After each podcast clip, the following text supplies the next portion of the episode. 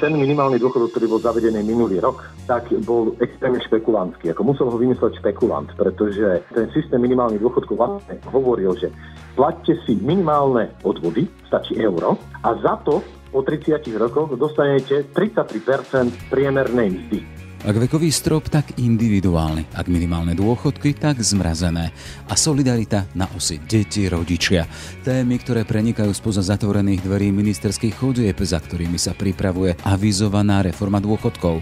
Naordinoval si ju kabinet Igora Matoviča a v týchto dňoch zaznamenáva už aj prvý konkrétny legislatívny návrh, namierený proti špekulantom, ako sme počuli z úst dôchodkového experta Jana Šeba. To bol tak strašne nespravodlivé a tak špekulantské, že no, to, to muselo ísť čím skôr tak. A práve preto som rád, že v podstate aj ministerstvo práce prišlo s týmto návrhom, že jednoducho tento špekulantský systém nemá čo fungovať, nemá čo existovať v našom dôchodkovom systéme. Pretože to celý ten systém kriví. Nápravu má priniesť aj zrušenie celoplošného vekového stropu a na jeho miesto má nastúpiť individuálne. Má byť pritom závislý od rokov, počas ktorých si človek uhradzal dôchodkové poistenie. Počíta sa tu pritom so 40-ročnou hranicou. Vládna väčšina pri dôchodkoch uvažuje aj nad medzigeneračnou solidaritou medzi deťmi a rodičmi, pričom deti by mali mať možnosť poukazovať čas svojich odvodov práve na dôchodky svojich rodičov. A štátnemu, a teda priebežnému pilieru, by mal pomôcť model známy zo Švedska či Polska.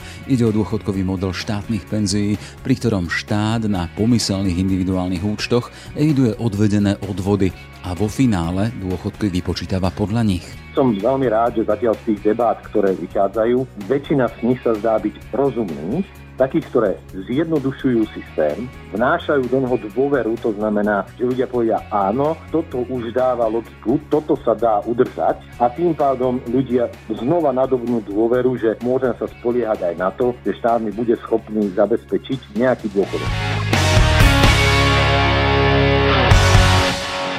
Návrhy ministerských expertných skupín však ešte musia obstáť aj pred samotnými politikmi a logikou stranických záujmov. Je streda 9. september. Pekný deň želá Jaroslav Barborák. Ráno nahlas. Ranný podcast z pravodajského portálu Aktuality.sk. Koniec vekovému stropu pri dôchodkoch, zmrazovanie minimálnych dôchodkov či rodina spolupatričnosť pri penziách. Aj o tom sa uvažuje pri nastavení dôchodkového systému. S jeho celoplošnou reformou počíta vládna koalícia už od svojho vzniku, naordinovali si ju rovno do svojho programového vyhlásenia. Reforma by mala pritom nielen zvýšiť finančnú udržateľnosť systému, ale aj samotné dôchodky občanov čo už pri predstavení programu vyvolalo nielen kritiku, ale aj úsmevy. Z prostredia vládnej koalície najnovšie presakujú prvé informácie, ako by to malo s dôchodkami vyzerať. A pozrieme sa na ne s dôchodkovým expertom bansko univerzity Mateja Bela a priekopníkom tzv. oranžovej obálky u nás s Janom Šebom. Pekný deň prajem. Dobrý deň. Pán Šebo, naposledy sme sa takto rozprávali pred piatimi mesiacmi a pri hodnotení toho vládneho programu pri dôchodkoch ste reagovali aj vetami, že je nasmiech alebo že program si protirečí a to bolo pri tom zámere zvyšovania finančnej udržateľnosti systému a samotných vyšších dôchodkov, ako hovorila o tom koalícia. Chcem sa spýtať, či to zostáva nasmiech aj potom takmer pol roku. Nepovedal by som, že je to nasmiech, skôr som povedal, že vyvoláva úsmevy, pretože bolo to nejednoznačné, že niekedy nemôžete dosiahnuť dva protichodné ciele naraz. Znamená, že nemôžete aj zvyšovať dôchodky, teda zvyšovať výdavky, aj na druhej strane zabezpečovať e, finančnú udržateľnosť. To znamená, že musíte niekde nájsť kompromis, to je ten ideálny prípad, alebo potom prikloniť sa buď k jednej alebo druhej strane to znamená, že keď chcete zvyšovať dôchodky, hold, musíte potom nejakým spôsobom začať zvyšovať odvody, jednoducho naháňať do systému dodatočné financie, čo už pri súčasnom obrovskom odvodovo daňovom zaťažení nie je zrovna jednoduchá úloha a práve táto nekonzistentnosť v tých tvrdeniach vyvolávala taký trošku úsmev na terách. Jasné, odtedy sa zmenilo aj to, že vy si sa stali aj členom jednej expertnej skupiny, ktorá rieši dôchodky pri ministerstve financií. Chcem sa spýtať, kam sa pohli tie debaty, lebo vieme teda už v závere týždňa aj minister práce avizoval to, že už povie prvé veci, že má ísť s tými závermi debat v expertných skupinách na koaličnú radu, ale vieme teda tie najnovšie informácie hovoria o tom, že sám je v karanténe. No tak chcem sa spýtať len teda, že kam sa tie e, debaty pohli. Ak neinformuje minister, tak poďme na to, čo zatiaľ je známe. E, ja nepoznám úplne presné detaily, ale snažím sa pomáhať so svojím vlastným výskumným tímom už e, povedzme, že viac ako 10 rokov. V podstate bol som účastný viacero pracovných skupín, či už v roku 2013, či už v roku 2014 pri reforme toho tretieho piliera, či už ďalších vecí, robili sme prepočty, povedzme, že prvých tých anuí, to znamená, že snažím sa jednoducho pomáhať, pokiaľ sa to dá, pretože osobne si myslím, že výskumníci by mali nejakým spôsobom vrácať tie svoje nadobudnuté vedomosti a skúsenosti. Okrem toho tým, že dlhodobo pôsobím vlastne v EOP, čo je nadnárodný orgán dohľadu nad dôchodkovým zabezpečením a poistením, tak povedzme, že mám prehľad. A navyše ešte vlastne manažujem asi 18 výskumníkov po celej Európe, kde každoročne porovnávame výkonnosť jednotlivých tých súkromných fóriem zabezpečenia na dôchodok. No a práve preto tým, že máme tie skúsenosti a tie znalosti, tak sa snažím pomáhať. Nedokážem ale nikdy zabezpečiť, že, že všetky vaše myšlienky, ktoré by ste chceli tam dostať, budú nejakým spôsobom akceptované.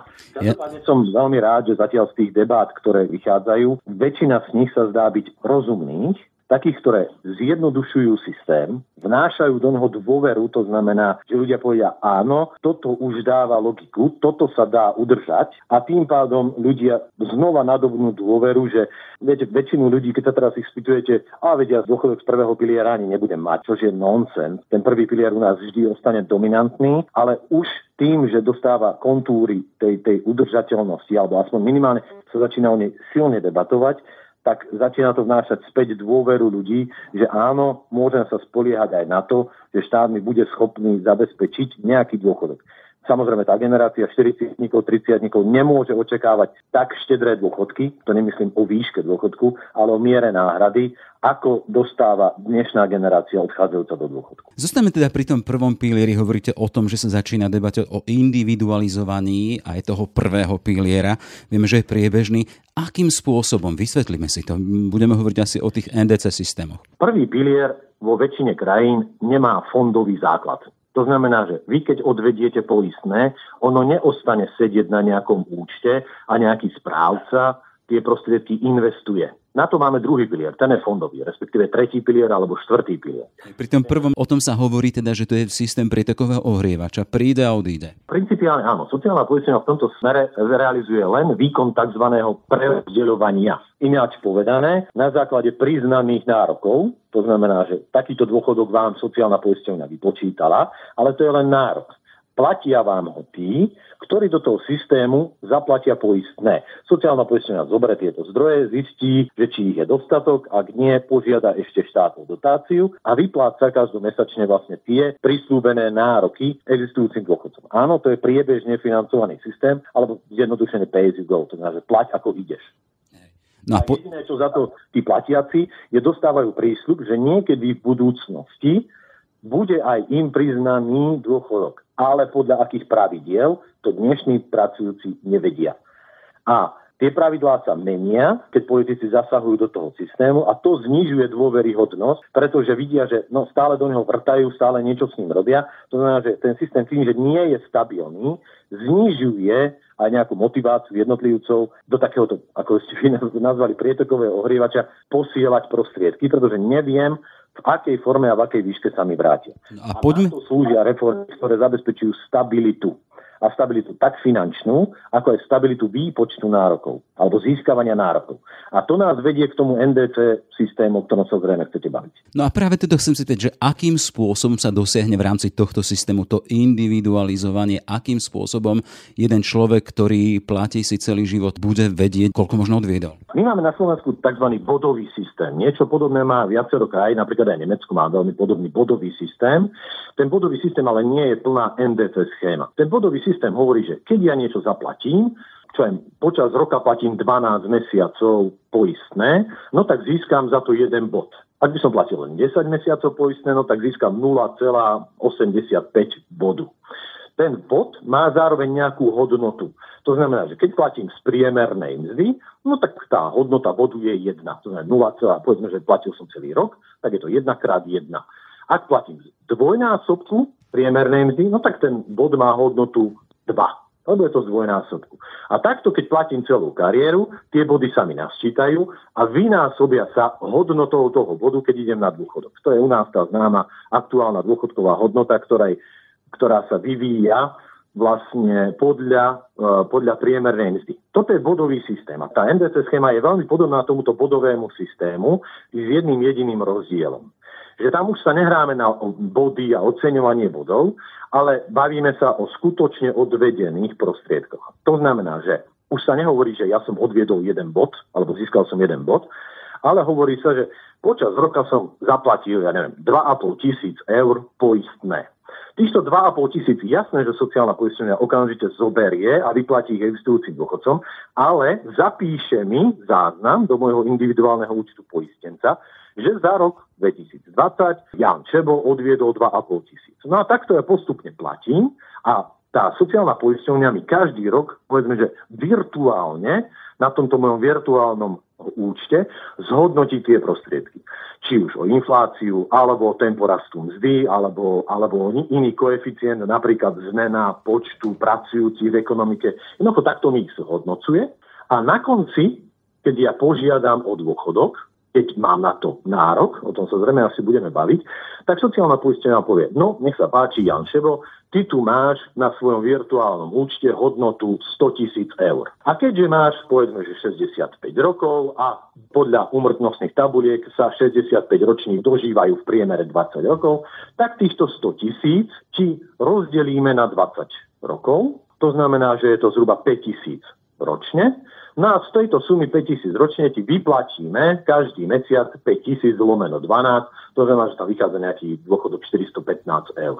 Čiže... To vyzerá čistá NDC schéma. Čiže efekt také je to jednoduchšie, je to prehľadné, je to jasné. Je to jasné, je to prehľadné a podľa väčšiny autorov, ktoré skúmajú tieto systémy, pretože najskôr zavedli vo Švedsku, teraz ho majú v Estónsku, väčšina krajín v Poľsku ho majú, tieto systémy sú transparentné, sú stabilnejšie. To znamená, že NDC schému, keď zavediete, je to tak výrazná reforma, že je dlhotrvajúca, to znamená, že je stabilnejšie. Ako keď robíte takéto parametrické zmeny v systéme, ako my, my máme bodovom. Tam sa môžete hrať so solidaritou, tam pridávať, tam uberať, tam niečo zlepšovať. A tu v NDC schéme je to tak jasné, že nemôžete ako politik veľmi do toho zasahovať, pretože čo poviete, že človek, ktorý odviedol 2,5 tisíc poistné, tak vy mu zrazu poviete, nie, odviedol iba tisíc, no to sa veľmi nedá.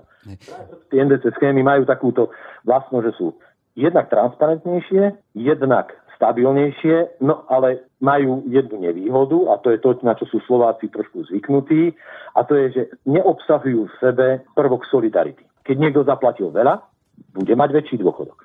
Je to spravodlivé alebo nie? Väčšina ľudí povie áno, je to zásluhový systém.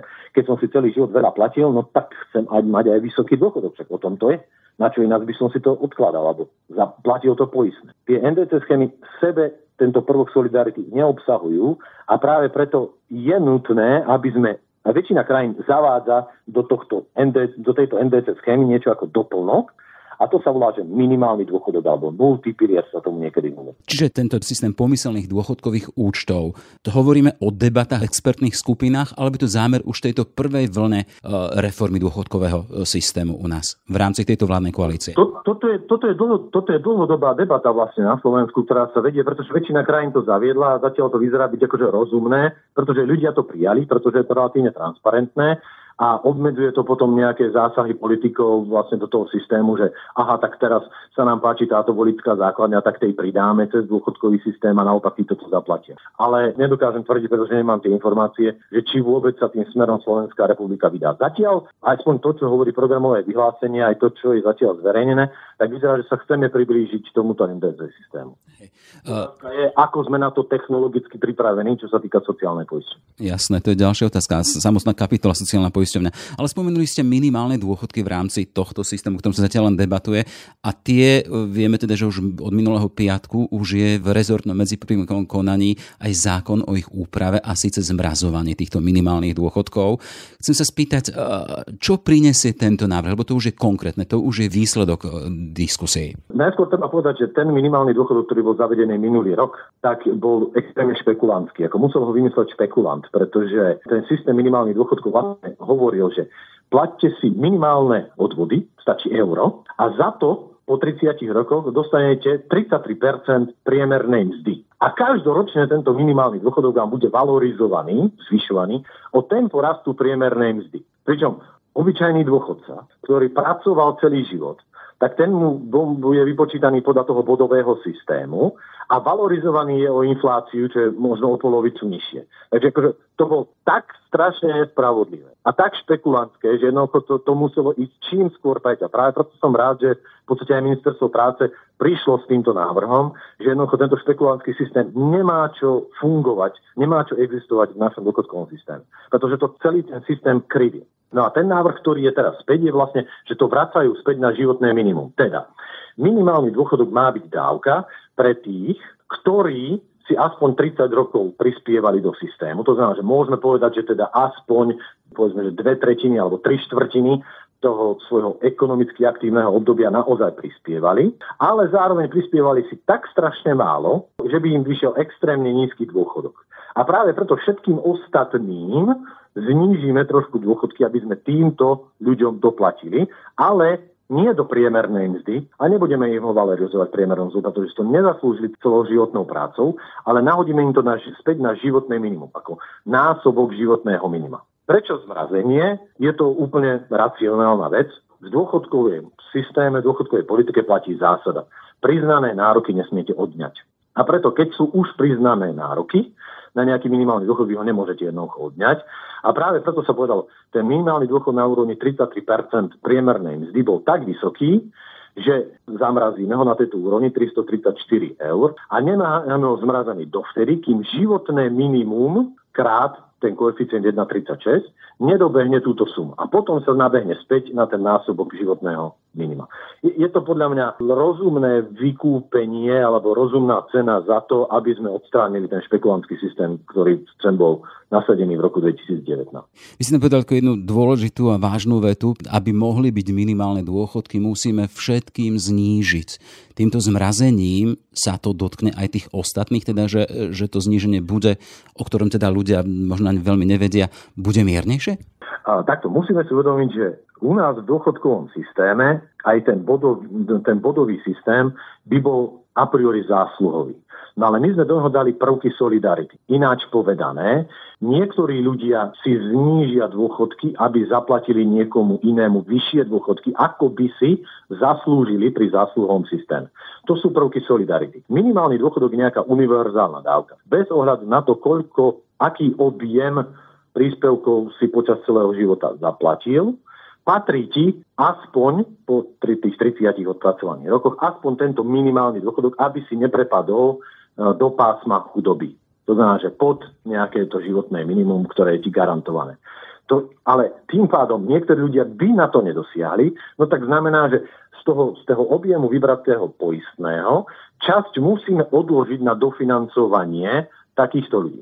Jasné, môžeme to robiť tak, že to prefinancujeme z iného fondu, napríklad z fondu UPSVAR alebo z nejakého zo štátneho rozpočtu, ale principiálne vždy sa jedná o jeden a ten istý koláč, len ho iným spôsobom prerozdelíme. Teda nezaplatíme to z pravého vrecka, ale z ľavého. No a tento prvok solidarity vlastne znamená, že pri niektorým, a ten prvok solidarity teda je tento minimálny dôchodok, ale potom my v našom systéme máme veľmi ďalší silný prvok solidarity.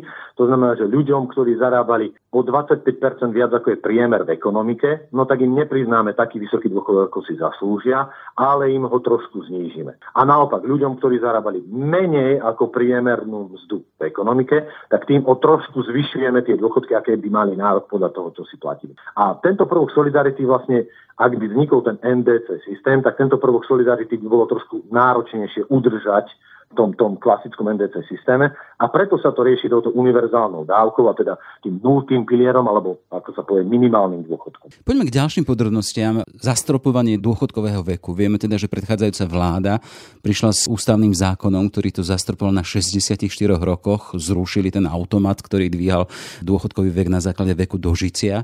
Tu sa hovorí pri aktuálnej vláde, pri aktuálnych diskusiách o akomsi individuálnom dôchodkovom strope a hovoria, debaty sa točia okolo 40 rokoch poistenia. Čo by to znamenalo? Náš dôchodkový systém je plne individuálny. Keď si vy prispievate, vám vypočítavajú dôchodok. Bez ohľadu na to, či ste vychovali deti, nevychovali deti, či vám niekto iný prispieval, či vás niekto živí. Jednoducho máme plne individuálny systém. Ak zastropujeme dôchodkový vek, ako my sme ho urobili v ústave, znamená, že prikážeme ekonomike a prikážeme ľuďom, že nebudete starnúť nebudete sa dlhšie dožívať. Jednoducho, chcete zafixovať niečo, čo je od prírody dynamické a individuálne. Nie každý z nás sa dožije 64. Len povedzme, že 85% mužov sa dožije veku 64. Naopak, stále viac ľudí sa dožíva veku viac ako 85 rokov. A práve preto, že, že táto dynamika je veľmi ťažko akože zafixovateľná, nemôžete prikázať vetru ako sa hovorí. Práve preto by takéto číslo vôbec nemalo existovať v ústave. Ale čo môžeme urobiť? je môžeme transparentne povedať, že ak ste si prispievali aspoň 40 rokov, čo sme povedali, že je teda plná kariéra, tak po týchto 40 rokoch môžete prísť do sociálnej poisťovne a povedať, žiadam o výpočet z dôchodku z tej sumy odvedených príspevkov, ktoré mám na svojom účte. A je pravda, že keď nastúpite na ten práce ako 18 ročný, no tak čiste teoreticky môžete požiadať o dôchodok v 58. Ale to je čistá teória, lebo dnes napríklad maturanti končia v 19. však. A tu chcem poukázať na to, že prakticky boli znevýhodnení všetci tí, čo na svoje povolania sa pripravujú podstatne dlhšie. Vysokoškoláci, nejakí tí špecialisti. No, počkajte, myslíte si, že to je znevýhodnenie? Prečo? No, hovoríme o tom čase, tak niekto môže ísť, hovoríme, že v 58, v 59 a ten, čo študuje dlhšie a ide neskôr na trh práce, má ten nárok až v tých 65 napríklad. Áno, ale on ide na trh práce neskôr. Dovtedy študuje a pripravuje sa, investuje do svojho vlastného vzdelania, aby potom sa malo lepšie. Podstata je, že dôchodkový systém slúži pracujúcim a práve preto by sme tam mali povedať, že 40 rokov si odpracuješ aj ten 18-ročný si musí odpracovať 40 rokov. A tak, takisto sa musí odpracovať 40 rokov, podľa mňa aj ten, ktorý má doktorské vzdelanie a na trh práce nastupuje v 27. Podľa mňa je to fér. Pretože dovtedy, nechcem povedať, že užíval si, ale áno, užíval si jednoducho vysokoškolského života a jednoducho nepracoval, neprispieval do spoločného fondu všetkých pracujúcich. A práve preto sa mi to zdá byť akože celkom fér. Ja naražam na to teda, že len ten optický pohľad, ak začínam pracovať v 19, končím v 59, tak je to iné asi užívať si dôchodok v 59 a ísť do toho dôchodku v 65, predsa len tá kvalita života sa mení, ale sú tu aj ďalšie výskumy, ktoré hovoria o tom, že e, ľudia vysokoškoláci, tá kvalita života a nárokov je iná ako napríklad u robotníkov, čiže to sa môže vykompenzovať. Statisticky áno. S vyšším vzdelaním vám rastie aj povedzme, že životná úroveň. Práve preto chceme, aby naše deti mali stále lepšie a lepšie vzdelanie, lebo poprvé môžu si vyberať rôzne práce ale druhé je, že je tam, existuje naozaj silná závislosť medzi životnou úrovňou a životosprávou. To znamená, že tí ľudia, ktorí majú vyššiu životnú úroveň, v väčšine prípadov majú aj lepšie stravovacie návyky, trošku lepšie sa starajú o vlastné zdravie. Takéto niečo, ale je, je to individuálne. Nájdete aj človeka, ktorý má možno doktorát a bohužiaľ má extrémne zlé zdravie a možno sa nedožije ani tej 65 Naopak nájdete jednoducho človeka, ktorý má základné vzdelanie a dožije sa stovky. A práve preto, tým, že je to veľmi veľmi individuálne, tak osobne si myslím, že je veľmi zaujímavé mať dôchodkový systém, kde principiálne poviete, no tak každý má individuálny dôchodkový strop. Odpracuješ si 40 rokov a môžeš ísť do dôchodku. No, môžeš ísť. Môžeš požiadať o dôchodok, ale teraz prichádza to najzaujímavejšia, tá najzaujímavejšia časť. Tá 40 principiálne by neskôr ani nebola potrebná. Prečo? Povedzme, že ten človek, keď má 59 rokov, príde do sociálnej poisťovne a tam mu povie, no tak za celý svoj život si si odkladal, alebo teda platil poistné a na, vašom, na tvojom virtuálnom účte je povedzme, že 50 tisíc eur. No ale ako 59 ročný sa dožiješ ešte nejakých 28 rokov. No tak ja ti tých 50 tisíc rozpočítam na 28 rokov a vy zistíte, že z 250 eur alebo 200 eur mesačne nevyžijete. No presne o tom to je. Človek má ísť do dôchodku vtedy, keď má vybudovaný dostatočný majetok, respektíve zabezpečený dostatočný príjem. A ten 58-59 ročný človek si rozmyslí, no, ostanem ešte na tom trhu práce, alebo kašlem na to a pôjdem do dôchodku, ale budem mať teda nižší dôchodok, pretože zrejme mi ho musí tá sociálna poistenia vyplácať na dlhšie obdobie. V každom prípade, ak hovoríme o dôchodkovom systéme, hovoríme o systéme prvého, štátneho, druhého či tretieho piliera, z ktorého sa má vyskladať aj tá záverečná čiastka. Určite áno. A keď sa bavíme o reforme, určite sa nebavíme o súčasných dôchodcoch, pretože platí pri akékoľvek reforme dôchodkového systému platí, že priznané nároky sa nemôžu odňať, alebo ináč povedané, tak, tak možno e, ľudskejšie, že nepoškod vlastnú bab. No a práve sa bavíme o reforme, bavíme sa o, o tom, čo, posky, čo postihne možno dneska 45 ročných a mladších. To znamená, že tá reforma dôchodkového systému by principiálne mala byť debata nás, pardon, že to poviem, nás mladých, ako si my predstavujeme náš dôchodkový systém. Lebo sa to netýka súčasných dôchodcov, týka sa to nás, pracujúcich mladších. Poďme ešte e, k tým ďalším podrobnostiam, čo prenikli. Spomínali sme veľakrát tú dôchodkovú solidaritu. A pri tých aktuálnych návrhoch sa hovorí o modeli, e, že deti by mali prispievať alebo mohli prispievať na dôchodky svojich rodičov. Tu sa chcem spýtať, ako by to v praxi vyzeral tento zámer? No, toto je dosť komplikovaná vec. Pretože viacejkrát som spomínal na viacerých fórach, že do systému, ktorý je výlučne individuálny, my máme individuálny systém dôchodkového zabezpečenia, či už v prvom pilieri, druhom pilieri alebo v treťom pilieri, tak ideme skladať nejaké vzťahy rodinné. Že deti prispievajú rodičom, rodičia, pris- ale neriešime, že rodičia môžu prispievať deťom. Prečo by som ja nemohol vlastným deťom začať sporiť skôr? ale zase naopak ja môžem svojim rodičom prispievať. Je to komplikované. Buď to môžeme vyriešiť tak, ako je to vyriešené v zákone s príjmom, ten paragraf 50 o asignácii dane, ktorú môžeme teda z našich zaplatených daní 2% poukázať nejaké nízkej organizácii. Že by nešlo o žiadne ďalšie nové čiastky alebo formy dane? Neviem, je to, je to dosť komplikované aj administratívne, aj vôbec právne. Predstavte si jeden taký akože typický príklad. Povedzme, že ste vychovali deti ktoré potom odišli pracovať do zahraničia. Vy ste na dôchodku, no to znamená, že tieto deti vám nemôžu prispievať na váš dôchodok, aj keby chceli. Ale potom, keď budú staršie tie deti, povedzme, že budú mať 50 rokov, tak sa presťahujú s celou rodinou späť na Slovensko, donesú sem obrovitánsky biznis, zamestnajú tu spustu ľudí, lebo sa vrátia späť, chcú si späť na Slovensku. Ale už nebudú môcť prispievať svojim vlastným rodičom, lebo zomreli. Ako vyriešite takéto niečo? Jednoducho, je to veľmi komplikované vyriešiť tam všetky možnosti. Rozhádate ľudí. Jedni môžu prispievať, druhí nemôžu. Otázka, funguje to niekde v zahraničí? Nemám o tom vedomosť. Existujú takéto rôzne formy, akože nejaké bonifikácie v rámci dôchodkového systému a na to by sme sa naozaj mali pozrieť, pretože my v našom dôchodkovom systéme extrémne, ale že extrémne diskriminujeme ženy. Jednoducho, vieme, že počas života, keď oni prioritne sa starajú o deti, sa natrvalo zdávajú tej pracovnej kariéry. Je tam niekde nižšie, oni majú z tej celoživotného príjmu, oni jednoducho zarobia niekde o štvrtinu menej ako muž s podobným vzdelaním a na podobnej pozícii, len preto, že sa starajú o deti. Potom im falošne ženám povieme, že teda môžete ísť do dôchodku skôr a ešte im priznáme nižšie dôchodky. No a ak by sme chceli riešiť tak toto je presne tá vec, kde by sme sa mali začať pozerať. Pretože my by sme tu do dôchodkového systému mali povedať, naceniť, fakt, že naceniť, aká je tá pokuta za materstvo a jednoducho začať, že nám takýmto spôsobom prispievať, že čo, keď to bude NDC schéma, tak jednoducho, ak sme to začali celkom dobre akože prepočítavať, tak to nie sú také veľké sumy, ktoré by sme ženám vlastne, keď majú deti, by sme ich bonifikovali, to znamená, že kvázi ten virtuálny kapitál a to je tá solidarita, ten virtuálny kapitál navyšovali o to vychované dieťa. Alebo, od, alebo, alebo samozrejme aj otcom.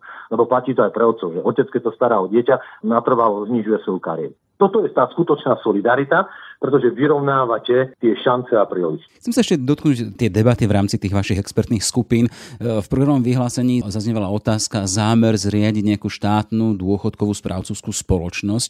Chcem sa spýtať, či táto otázka je pri debatách medzi expertmi živá alebo nie, alebo je to nejakým spôsobom umrtvené? Nebavíme sa o expertných skupinách, bavíme sa o odborných fórach.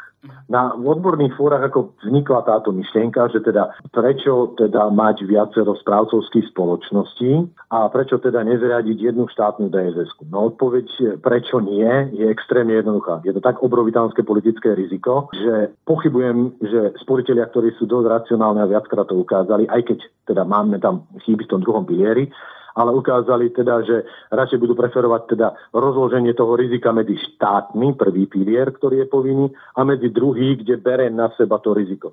Ako preniesť späť správu na štát, juj, no nemyslím si, že je to najšťastnejšie riešenie. Ak som, ak som to správne pochopil, ak som správne pochopil zámer, teda aj čo bolo v programu vyhlásení vlády, tá štátna dôchodková správcovská spoločnosť mala byť ako ďalšia z radu správcovských spoločností.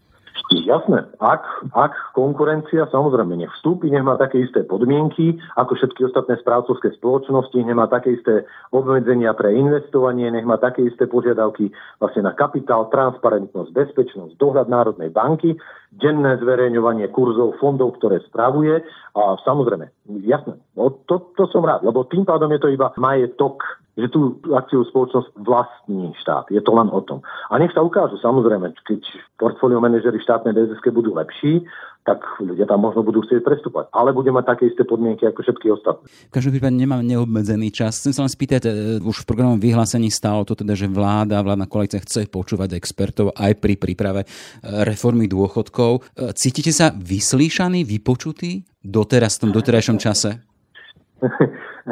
Pozrite sa, väčšina ľudí, ktorí sa, sa zaoberajú dôchodkovou politikou a viac menej vidia, ako to funguje v zahraničí, čo funguje, čo nefunguje, tak viac menej tie názory nie sú až tak extrémne odlišné. Ono, keď si sadnete a začnete sa baviť o tých technických detailoch, principiálne tie, tie kompromisy medzi odborníkmi alebo medzi ľuďmi, ktorí sa tomuto venujú aj vo výskume a majú teda tý, ten, ten pohľad aj zo zahraničia, tak sa dokážete zhodnúť. A je nutné jednoznačne povedať, že na Slovensku vždy je, teda bol, je a aj ostane dominantný ten prvý pilier. A tým, že je dominantný, aj bude dominantným zdrojom príjmu pre, pre budúcich dôchodcov, tak by si minimálne zaslúžil to, aby mu ľudia dokázali veriť, že finančne je stabilný a zabezpečený. A myslím si, že na tomto vládne zhoda absolútne naprieč tým odborným spektrom. Pri tej príprave aktuálnej reformy e, politici hovoria a argumentujú tým, že chcú to stihnúť e, ešte do času, aby mohla aj táto dôchodková reforma nejakým spôsobom užívať alebo podielať sa alebo môcť použiť peniaze, tie prísľubené peniaze e, pomoci z Európskej únie, tie miliardy. Akým spôsobom sa dajú použiť tieto miliardy na dôchodku reformu? Pravdu povediac, nevidel som ešte presne tie podmienky, akým spôsobom sa budú hodnotiť tieto reformné plány alebo plány reforiem. I keď mi samozrejme každoročne Slovenská republika musí do Európskej komisie posielať tie, tie svoje reformné plány, ale akým spôsobom sa budú vyhodnocovať, zatiaľ som to ešte nevidel a preto sa mi veľmi ťažko na to, na to odpovedal. Dobre, tak možno niekedy na budúce. Stav príprav reformy dôchodkov a expert Jan Šebo. Ešte pekný deň prejem a všetko dobré. Pekný deň, ďakujem za rozhovor. Ráno nahlas. Ranný podcast z pravodajského portálu Aktuality.sk. Sme v závere. Aj tento podcast vznikol vďaka vašej podpore, za ktorú sme vďační. Pekný deň želá Jaroslav Barborák. Všetky podcasty z pravodajského portálu Aktuality.sk nájdete na Spotify a v ďalších podcastových aplikáciách.